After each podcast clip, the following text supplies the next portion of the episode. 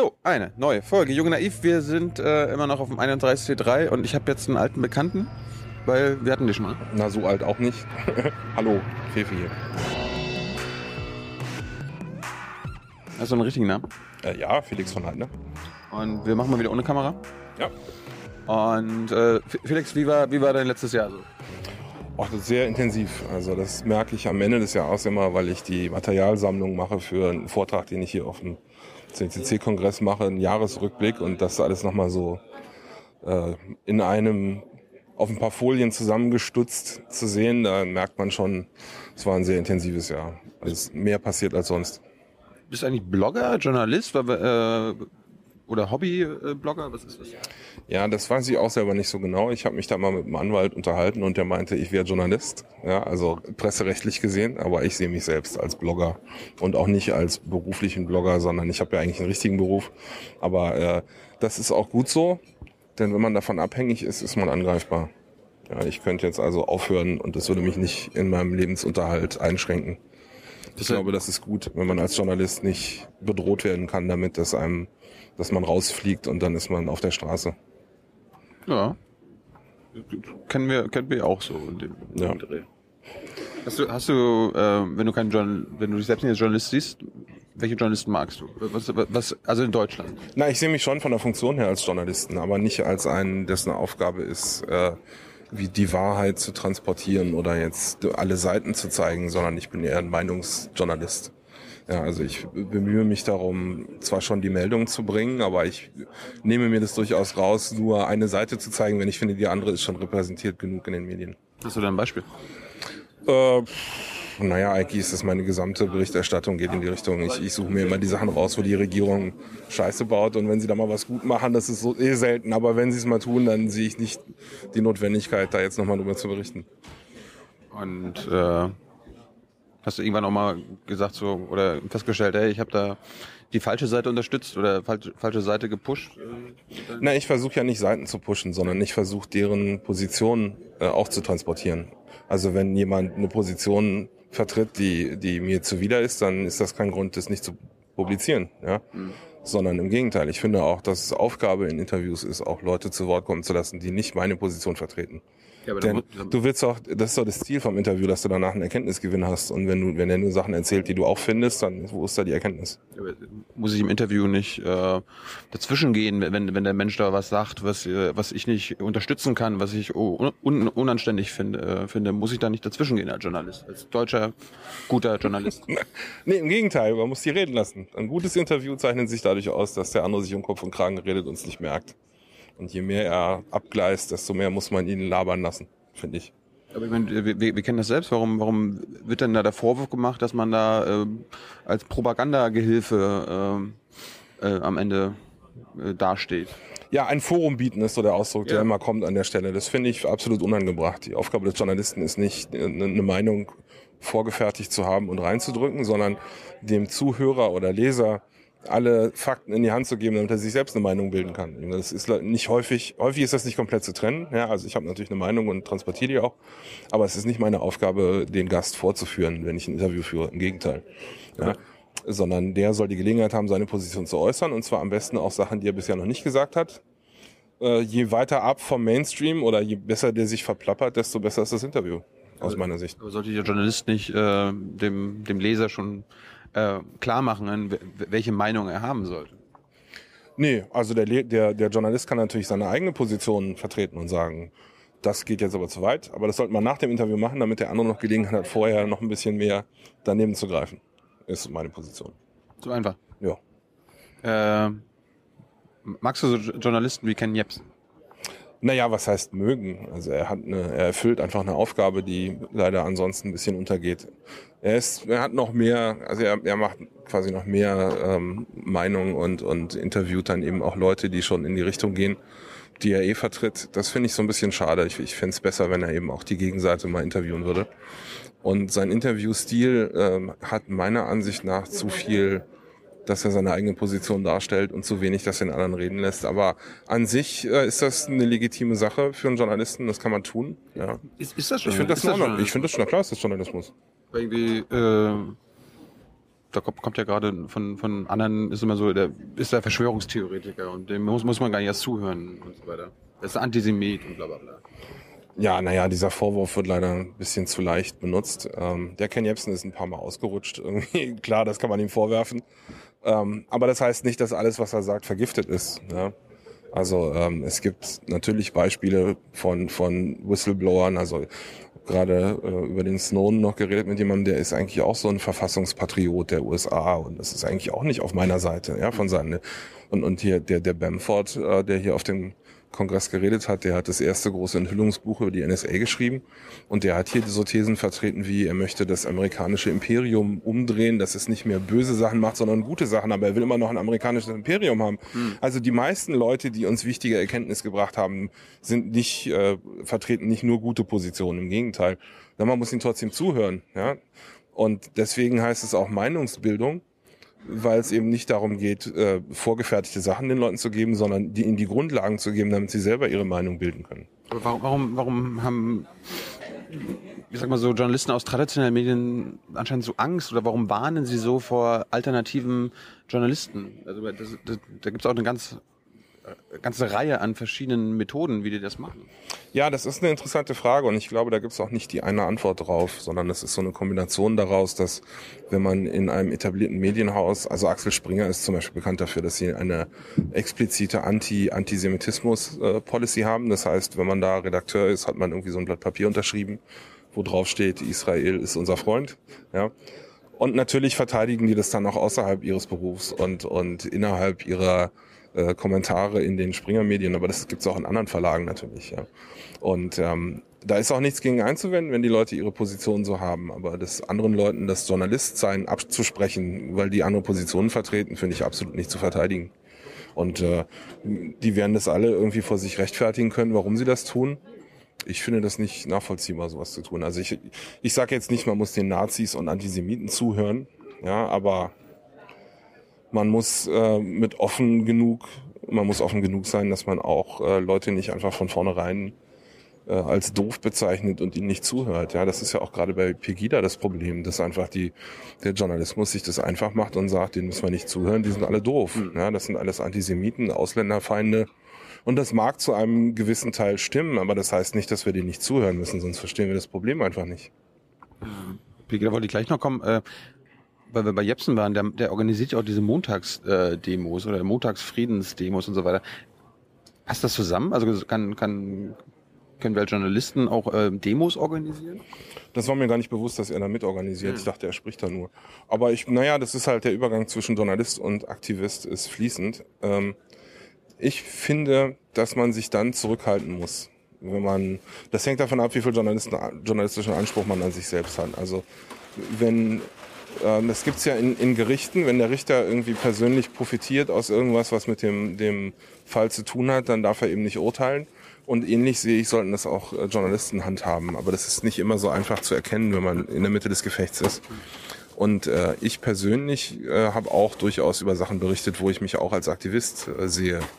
Insofern kann ich da jetzt nicht die große Keule rausholen und das verurteilen, aber ich finde, das sollte eigentlich schon, ähm, das sollte man sich selbst wert sein, wenn man schon Journalismus betreibt, dass man versucht zumindest, sich dann eben aus den Sachen rauszuhalten, wo man ein Aktivist ist. Das heißt aber, ich muss aber auch als Aktivist meine Sachen irgendwie äußern können, natürlich, ne? sonst wäre ich ja kein Aktivist. Äh, insofern, das ist eben der Vorteil von Blogs gegenüber Zeitungen, dass da diese Trennung nicht so scharf ist. Das heißt, da kann ich eben beides sein, Aktivist und Journalist. Aber, aber äh, Pegida hast du ja angesprochen, die werden gleich irgendwie äh, verallgemeinernd als bescheuert und dumm und Rassisten bezeichnet. Bei diesen Friedensdemos, die werden ja auch irgendwie entweder totgeschwiegen oder gleichzeitig, ja, das sind die, das ist die Versammlung von Verschwörungstheoretikern. Warum, warum wird da so wenig drauf eingegangen, dass sich da Menschen äh, versammeln? Ich meine, man, man muss die Position nicht teilen, aber warum äh, ist, ist die, die, die normale deutsche Öffentlichkeit so anscheinend allergisch gegenüber äh, Demos? Naja, also ich, ich glaube, es gibt da auch mehrere Sachen. Also die, die Politik geht natürlich voraus und setzt, framet die Sache, ja, und sagt, ähm, Das sind alles doofe, da muss man sich nicht drum kümmern, aus Angst. Einfach klar, weil da eine neue Bewegung entsteht, die ihnen möglicherweise irgendwann gefährlich werden kann. Und die Bevölkerung muss vor sich selbst rechtfertigen, warum sie da nicht mitläuft. Ja? Und die einfachste Rechtfertigung ist, die sind alle doof. Und ähm, ich glaube, da machen sich viele Leute das einfach sehr, sehr einfach und, und wollen gar nicht wissen, was die eigentlich vertreten an Positionen. Weil sonst müsste man eben mit sich selbst äh, ins Reine kommen, warum, warum bin ich da jetzt nicht dabei? Äh, sind bei Pegida alle doof? Also, glaube ich nicht. Also da gibt sicherlich, ähm, gibt sicherlich einige Leute, mit denen ich jetzt nicht essen gehen würde, ja, aber ähm, haben die, haben die re ähm, ähm, relevante Anliegen? Das muss man äh, pro Anliegen klären. Ich denke, da gibt es sicher einige dazwischen, die gut sind, aber da ist auch viel Rassismus dabei. Das will ich jetzt nicht in Abrede stellen. Äh, ich finde das besonders krass, dass so eine ähm, dass sowas in Sachsen entstehen kann, wo eben der Anteil der Muslime so homöopathisch gering ist, dass man, dass ich die Bedrohung überhaupt nicht nachvollziehen kann, die einzelne Leute da empfinden. Aber im Großen und Ganzen gibt's hier äh, ein, ein, eine Gruppe von Menschen, die mit dem System an sich unzufrieden sind. Und ich glaube, Pegida ist eher so der, der, ähm, der Wasserhahn, wo eben der Druck entweicht irgendwo. Und der Druck kommt nicht nur von dem, was die an offenen Positionen vertreten, sondern das sind viele Leute, die einfach das Gefühl haben, dass ihnen niemand zuhört und äh, wenn die Gesellschaft jetzt kommt und ihnen äh, explizit nicht zuhört, dann zieht das, glaube ich, noch mehr von den Leuten an, die das Gefühl haben, dass ihnen keiner zuhört und dass sie eher deswegen damit laufen und gar nicht, weil sie die unbedingt die Positionen teilen. Äh, und das ist, ich glaube, das Gefährlichste an dieser Sache ist, dass einzelne Leute dann äh, sich, sich praktisch äh, festlegen darauf, bei Pigida mitzulaufen, aber aus anderen Gründen und dann aber sich genötigt sehen, auch die anderen Positionen mitzuvertreten. Ja, weil die, die Presse kommt dann hin und sagt, warum sind sie Rassist?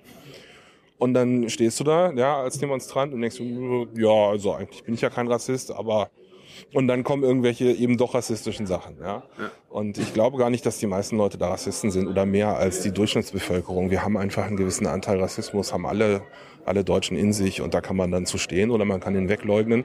Aber zu sagen, die sind alle doof, ist nicht die Lösung. Ähm, glaubst du, dass die Islamo Islamophobie in den letzten Jahren zugenommen hat? Ja, definitiv, aber das ist ja äh, nicht faktenbasiert, sondern das liegt eben daran, dass die, das Narrativ in der Presse seit Jahren ist, die, die fiesen islamischen Terroristen. Äh, ich habe neulich mal so ein paar Zahlen rausgesucht, wie viele Leute eigentlich tatsächlich an islamischen Terroranschlägen gestorben sind und das ist äh, vernachlässigbar. Mehr Leute werden vom Blitz getroffen pro Jahr. Also es gibt überhaupt keine Bedrohung, ja durch den Islamismus kann man nicht, nicht nachweisen. Es gibt, was es gibt, sind irgendwelche angeblichen Terroranschläge, die der BND verhindert haben will, aber wo es nicht genug Details gibt, um zu klären, ob die wirklich stattgefunden hätten oder ob die nicht von irgendwelchen V-Leuten angezettelt wurden. Ähm, das heißt, die Frage ist natürlich, ob man es trennen kann, ja, die Angst vor dem Islamismus und äh, Angst vor dem Islam.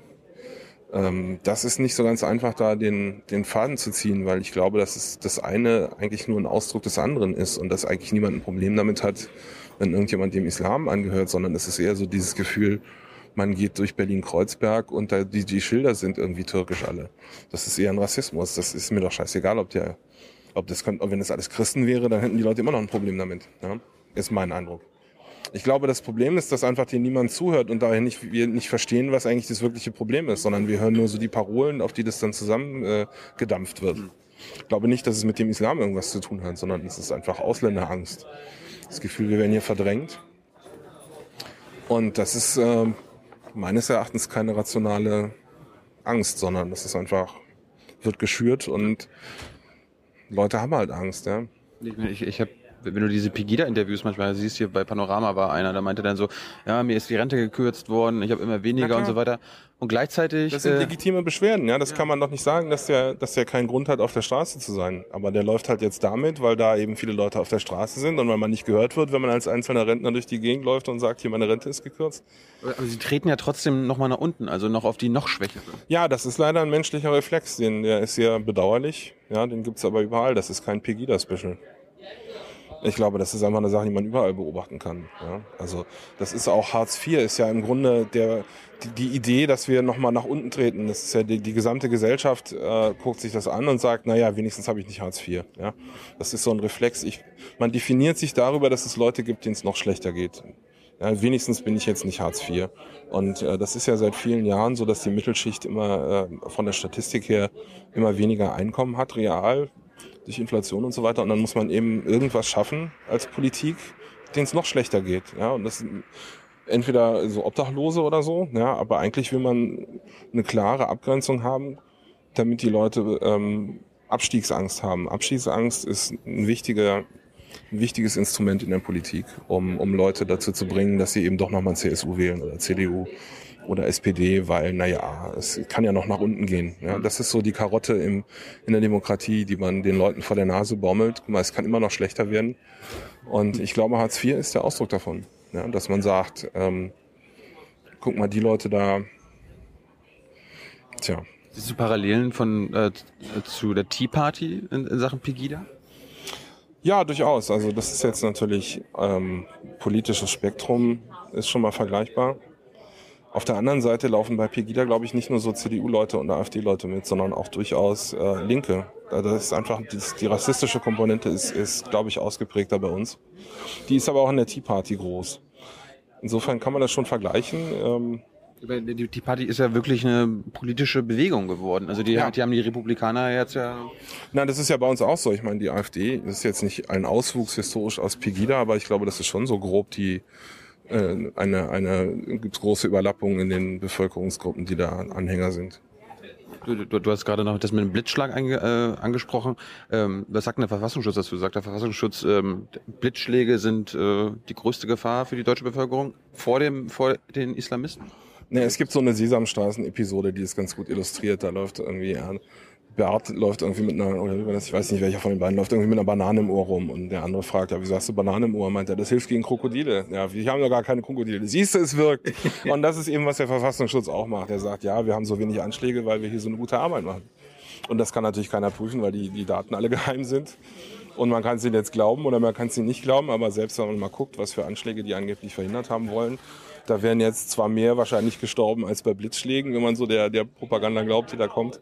Aber das ist immer noch viel weniger, als sagen wir mal im Straßenverkehr oder sonst wo sterben. Also das ist, ist immer noch sehr, sehr wenig. Ja. Mehr Leute erfrieren im Winter, als da gestorben wären.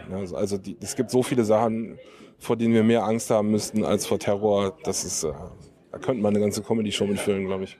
Findest du den Verfassungsschutz gut oder großartig? scheiße. ich finde, der gehört zugemacht. Einfach. Warum? Warum? Na, weil es viel Geld kostet, mit dem man zum Beispiel Hartz IV aufstocken könnte. Ich meine, wir haben gestern James, mit James Bamford gesprochen, da habe ich ihn gefragt, ob er ähm, Geheimdienste kompatibel findet mit Demokratien. Äh, zum Beispiel kannst du also kurz sagen, nein, das geht nicht. Wir, ja, das sehe ich auch so. Was sagt Bamford? Nö, der findet schon. Also wir haben ja hier gestern einen Vortrag auch gehabt von einem äh, NSA Menschen, der in Berlin auf dem Teufelsberg stationiert war. Und der hat auch einen Teil seines Vortrags mit Rechtfertigung verbracht, warum man Geheimdienste braucht. Und natürlich muss sich jeder, der in dem Metier mal gearbeitet hat oder da eine Weile verbracht hat, muss sich irgendwelche Rechtfertigungen zurechtgelegt haben. Aber ich glaube, wenn man da faktenbasiert rangeht, stellt man fest, äh, dass die Kosten einfach in keinem Verhältnis zu den Vorteilen stehen, die wir jetzt ziehen aus der Existenz von Geheimdiensten. Und daher würde ich die einfach alle zumachen. Ich meine, wir können ja sehen, Verfassungsschutz hat die Aufgabe, uns vor fremden Geheimdiensten zu schützen und wir haben den NSA-Skandal. Ja? Allein deswegen kann man auch sagen, zumachen. Ja? Und äh, Verfassungsschutz hätte den NSU verhindern sollen. Und das war auch ein kompletter Reinfall. Also die paar Fälle, wo mal ein bisschen Licht drauf gefallen ist, waren alle Totalschaden auf Seiten des Verfassungsschutzes. Insofern würde ich eher fragen, wozu, wie rechtfertigen wir eigentlich, dass wir die noch haben? Wir haben ja, glaube ich, über 20 äh, äh, Geheimdienste in Deutschland. Wir haben ja BND, dann die Landesverfassungssachen, ja, MAD. Ja gut, wenn man die alle würdest, du alle, würdest du alles zumachen? Ich würde, die Landesverfassungsschutz würde ich auch alle zumachen, ja. Echt? Ja. Also du, kein Geheimdienst mehr in Deutschland? Ja, also, aber dann wäre Deutschland ja einfach nur der weiße Fleck. Wie, du musst ja, musst du nicht andere Länder. Na, aber es hilft ja eh nicht. Also der einzige Grund, warum wir Geheimdienste haben, ist, damit wir andere angreifen können. Und das finde ich nicht äh, vertretbar mit einer Demokratie. Wir haben, wir sind von Freunden in der EU umgeben. Wir spionieren. Äh, wen sollen wir denn ausspionieren? Wir sind Technologieführer. Ja, also ähm, und, und defensiv funktioniert es ja offensichtlich nicht. Ich meine, das kann man ja sehen. Insofern würde ich da kein Geld für ausgeben wollen. Wenn du sagst, Geheimdienste passen nicht in Demokratie, vielleicht sind wir einfach keine Demokratie. Ja, das kann man natürlich als äh, jetzt hinnehmen und sagen, ne, da sind wir halt keine Demokratie, aber das finde ich schon nicht, dass wir das einfach machen sollten, sondern zumindest versuchen, uns. Ja, da gehört natürlich mehr dazu, ja. Also ich finde auch, wir dürfen keine Panzer mehr verkaufen. Wir müssen einfach mal ein paar moralische Standards entwickeln und uns an die halten. Wir haben äh, Streuminen geächtet und bauen die jetzt nicht mehr und so müssen wir eben auch mit Malware umgehen und mit Panzern und wenn wir Panzer nach Saudi-Arabien verkaufen, haben wir einfach kein moralisches Standing, irgendjemandem irgendwas vorzuwerfen. Das ist einfach meines Erachtens so. Und deswegen finde ich es auch nicht verwunderlich, dass die Bundesregierung da jetzt keine großen Worte findet gegenüber den USA. Denn wir sind einfach einer der größten Waffenexporteure der Welt.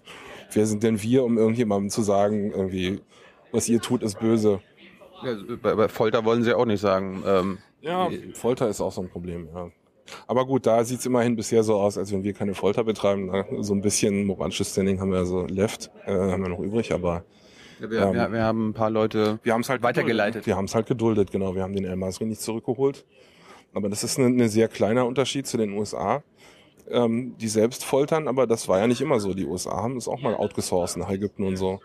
Also das ist ein sehr, sehr dünner Unterschied, der uns noch trennt von den USA und ich finde, den sollten wir erhalten und ausbauen. Und äh, letzter Punkt, gehst du wählen? Ja, natürlich. Ja, das machst du. Ja. Warum? warum? Na, weil ich äh, am System teilnehmen möchte. Ich kann mich, finde ich, kann mich nicht beschweren, wenn ich nicht gewählt habe. Ja? Aber es hört sich jetzt nicht so an, als ob du irgendwie äh, so ein CDU, SPD oder Grünen-Wähler bist. Nee, das wird immer schwieriger, eine Partei zu finden, die noch Punkte vertritt, die ich vertretenswert finde. Das stimmt schon. Aber wenn ich überhaupt nicht wählen gehe, dann, dann habe ich ja, dann, wähle ich ja proportional die Parteien, die am Ende gewinnen. Und dann, das, dann habe ich CDU gewählt. Ja. Das geht nicht. Es gibt irgendwie so einen Spruch von George Carlin, der sagt hier, äh, ähm, ihr seid schuld. Also diejenigen, die wählen gegangen sind, sind eigentlich schuld an dem ganzen Kram. Und nicht die, die nicht wählen. Ja, nee, das kenne ich schon, die Routine. Und kann man so sehen. Aber ich finde, wenn du überhaupt nicht wählst, ja, dann kannst du auch nichts sagen. Er, hat, er sagt ja auch nichts. Also er, sa- er, er kritisiert ja auch nicht die Parteien dafür, was sie tun, sondern er kritisiert so Teile des Systems, so Polizei und so. Das kann man tun und wenn einem das reicht, okay, aber mir reicht das nicht. Äh, worauf freust du dich in 2015? Also irgendwie politisch jetzt gesehen? Gibt's, Politisch, naja, es gibt jetzt Neuwahlen in Griechenland. so richtig, so richtig die, den, den Silberstreif sehe ich gerade nicht, ehrlich gesagt. Ähm, Ja, aber ist gerade rausgekommen, in Griechenland gibt's Neuwahlen, da könnte zum Beispiel irgendwie diese, wie heißt das, diese etablierten Parteien könnten ihre Macht verlieren. Glaubst du, dass das Ja, aber wir haben die ja, wir haben die ja so äh, geknebelt und gefesselt, die Griechen, dass selbst egal, wer da jetzt regiert, die haben ihre Verträge unterschrieben, wie viel Kohle sie uns schulden und wie, wie viel Budget dann noch übrig bleibt für Infrastruktur und für Sozialausgaben, ist eigentlich wurscht, wer da gewählt wird. Ja. Also Neuwahlen, äh, es gibt auch in Israel gerade Neuwahlen oder demnächst, ähm, da könnte irgendwie Netanyahu mal abgetreten werden, das wäre schon vorteilhaft, finde ich, aber ähm, langfristig kann man sehen, dass einfach in den meisten Staaten eine große Kontinuität äh, herrscht, egal wer da gerade regiert. Aber wie soll das enden? Ja, ich weiß auch nicht. Ich, ich versuche immer irgendwie Sachen zu finden, die man konkret tun kann, aber ich, ich mache mir jetzt auch keine großen Illusionen, dass meine Stimme die großen Auswirkungen hat, aber ich finde, wenn ich nicht wähle, dann kann ich das System auch nicht äh, kritisieren. Es gibt immer so einen schönen Spruch, wenn man irgendwas ändern will, geht man, äh, sollte man nicht wählen gehen. Oder. Nee, nee, andersrum. Äh, über das, Wenn wenn, Wahlen wenn Wahlen was ändern würden, dann wären sie verboten. So, ja, das ist, kann man, naja.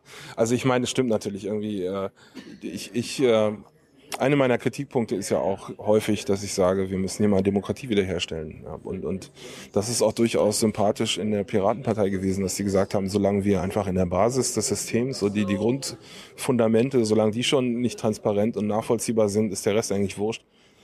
Ähm, so einfach darf man sich glaube ich, nicht machen, aber da ist ein, ein Funken Wahrheit ist da drin. Wenn wir nicht irgendwo anfangen und sagen, wir wollen zurück zu einem demokratischen Rechtsstaat, dann wird es halt nicht passieren. Ja? Irgend- Man muss, wir müssen da arbeiten. Wir können nicht einfach sagen, ja, dann geht's halt nicht.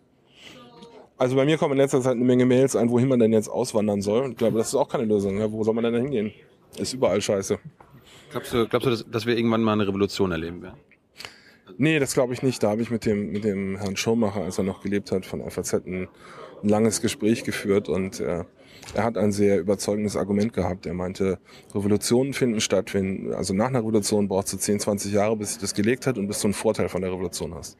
Das heißt, eine Revolution findet statt, wenn die über die Hälfte der Bevölkerung oder der Leute, die halt eine Revolution machen würden, noch lang genug leben danach, um nach den 20 Jahren noch einen Gutteil ihres Lebens vor sich zu haben und die Vorteile davon zu tragen. Und das ist einfach von der Altersverteilung nicht mehr der Fall. Deutschland wird zu alt.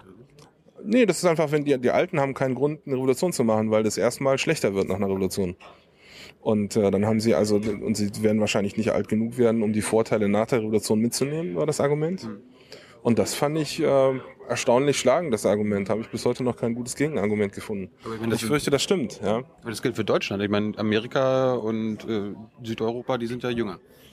Ja. Ja, aber ich meine, das ist ja schön, wenn die eine Revolution haben, aber solange die in den Verträgen drin stecken, die wir ihnen aufgedrückt haben, hilft ihnen das nichts. Ne? Also ich würde es ihnen gönnen, so ist es nicht. Und man kann ja auch austreten aus Verträgen. Das, das fände ich, also ich habe mich hier in, in der Nord schon ein bisschen lustig gemacht darüber, dass die Briten angedroht haben, aus äh, dem, der EU auszutreten, um die Menschenrechtskonvention loszuwerden. Aber eigentlich fände ich das gut, wenn es mal einen Präzedenzfall dafür gäbe, aus Verträgen auszutreten, weil man gemerkt hat, irgendwie, wir haben jetzt eine neue Regierung und wir wollen das nicht mehr mittragen. Eigentlich kann man ja auch aus sowas wie TTIP und so austreten einfach. Ja, das ist ja nicht auf ewig bindend. Man kann auch aus der NATO austreten oder so. Das ist ja alles nicht, äh, das ist ja nicht, man hat ja nicht seine Seele verkauft an der Stelle. Und eigentlich fände ich das gut, wenn da ein bisschen Dynamik in die Politik käme und wir sagen, also wir gucken jetzt mal an, wo wir uns hier, was wir uns alles für Verpflichtungen äh, unterschrieben haben über die Jahrzehnte und dann treten wir da mal aus, wenn, wenn das nicht mehr, wenn wir das nicht mehr wollen. Die Amerikaner sind da flexibel genug, zum Beispiel aus dem, aus dem äh, Atomwaffensperrvertrag äh, relativ flexibel auszutreten mit den Russen. Ja, da gab's dann, ähm, sind einfach nicht verlängert worden. Ja, das, das ist auch für uns eine Option, aber das wird ja hier überhaupt nicht diskutiert. Ich fände das schon gut, wenn man da mal drüber nachdenkt. Müssen wir eigentlich in der NATO sein? Gegen wen verteidigen wir uns da eigentlich? Ne? Ich meine, wir reden immer, ob die Türkei in die EU kommt, aber ich, warum sind wir eigentlich in der NATO? Also das ist ja, ist ja kein per se irgendwie Vorteil, dadurch, dass wir in der NATO sind, äh, können wir einen Bündnisfall aufrufen, wenn wir, wenn wir angegriffen werden, aber wer soll uns dann angreifen? Es wurde, ja nicht, es wurde bisher nicht einer angegriffen. Na, wir haben es ja auch verhindert. Wir sind ja umgeben von anderen Ländern. Und da müsste der Angreifer erstmal durch. Reicht ja, wenn die in der NATO sind, oder? also ich meine, jetzt mal ganz pragmatisch muss man einfach sagen, es gibt die Option, aus solchen Verträgen auszutreten. Und das muss man eigentlich mal machen. Also jetzt nicht austreten, aber zumindest gucken, ob man eigentlich in allen Verträgen noch drin sein muss als Land so.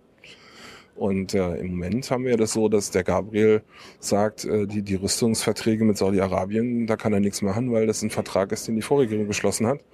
Und das finde ich darf einfach in Zukunft keine gültige Ausrede mehr sein. Ja, das, das darf nicht gehen, dass wir irgendwelche Sachen unterschreiben und die nachfolgende Regierung kann es dann nicht mehr ändern. Wozu wählen wir denn, wenn wir hier Verträge haben? Wenn, wenn die Vorregierung so viel Schaden anrichten kann in die nächsten Legislaturperioden hinein, das geht doch nicht. Es gibt so viele kleine Sachen, die man mal ändern könnte und das wäre eine, die mir am Herzen liegt. Ja, dass man sagt, die Vorregierung darf nicht zum Beispiel Immunität haben vor äh, Strafverfolgung. Ja, man muss einfach irgendwelche Konsequenzen androhen können, wenn, wenn das Völkerrecht gebrochen wird oder so. Aber das war ja zum Beispiel bei uns überhaupt nicht diskutiert. Nach dem Kosovo-Krieg hätte man sagen können, die Grünen kommen jetzt in den Knast, weil die Völkerrecht gebrochen haben. Das haben sie ja selbst zugegeben. Ja, Schröder hat es noch nicht zugegeben. Und da hätte man sagen können, ja, machen wir eine Anklage. Aber sowas wird ja nicht mehr diskutiert bei uns. Das finde ich schade. Und das wäre so ein Silberstreif, den ich mir wünschen würde. Aber so, was man jetzt konkret machen kann, da fällt mir außer Wählen auch nicht viel ein. Revolution sehe ich nicht, ehrlich gesagt. Aber ich frage natürlich trotzdem immer wieder gerne, wo sie eigentlich bleibt. Ich hätte es schon gern. Und ich glaube aber, äh, am Ende, solange die nicht in Deutschland ist, die Revolution, werden die Auswirkungen eher gering sein. Felix, Dankeschön. Keine Ursache.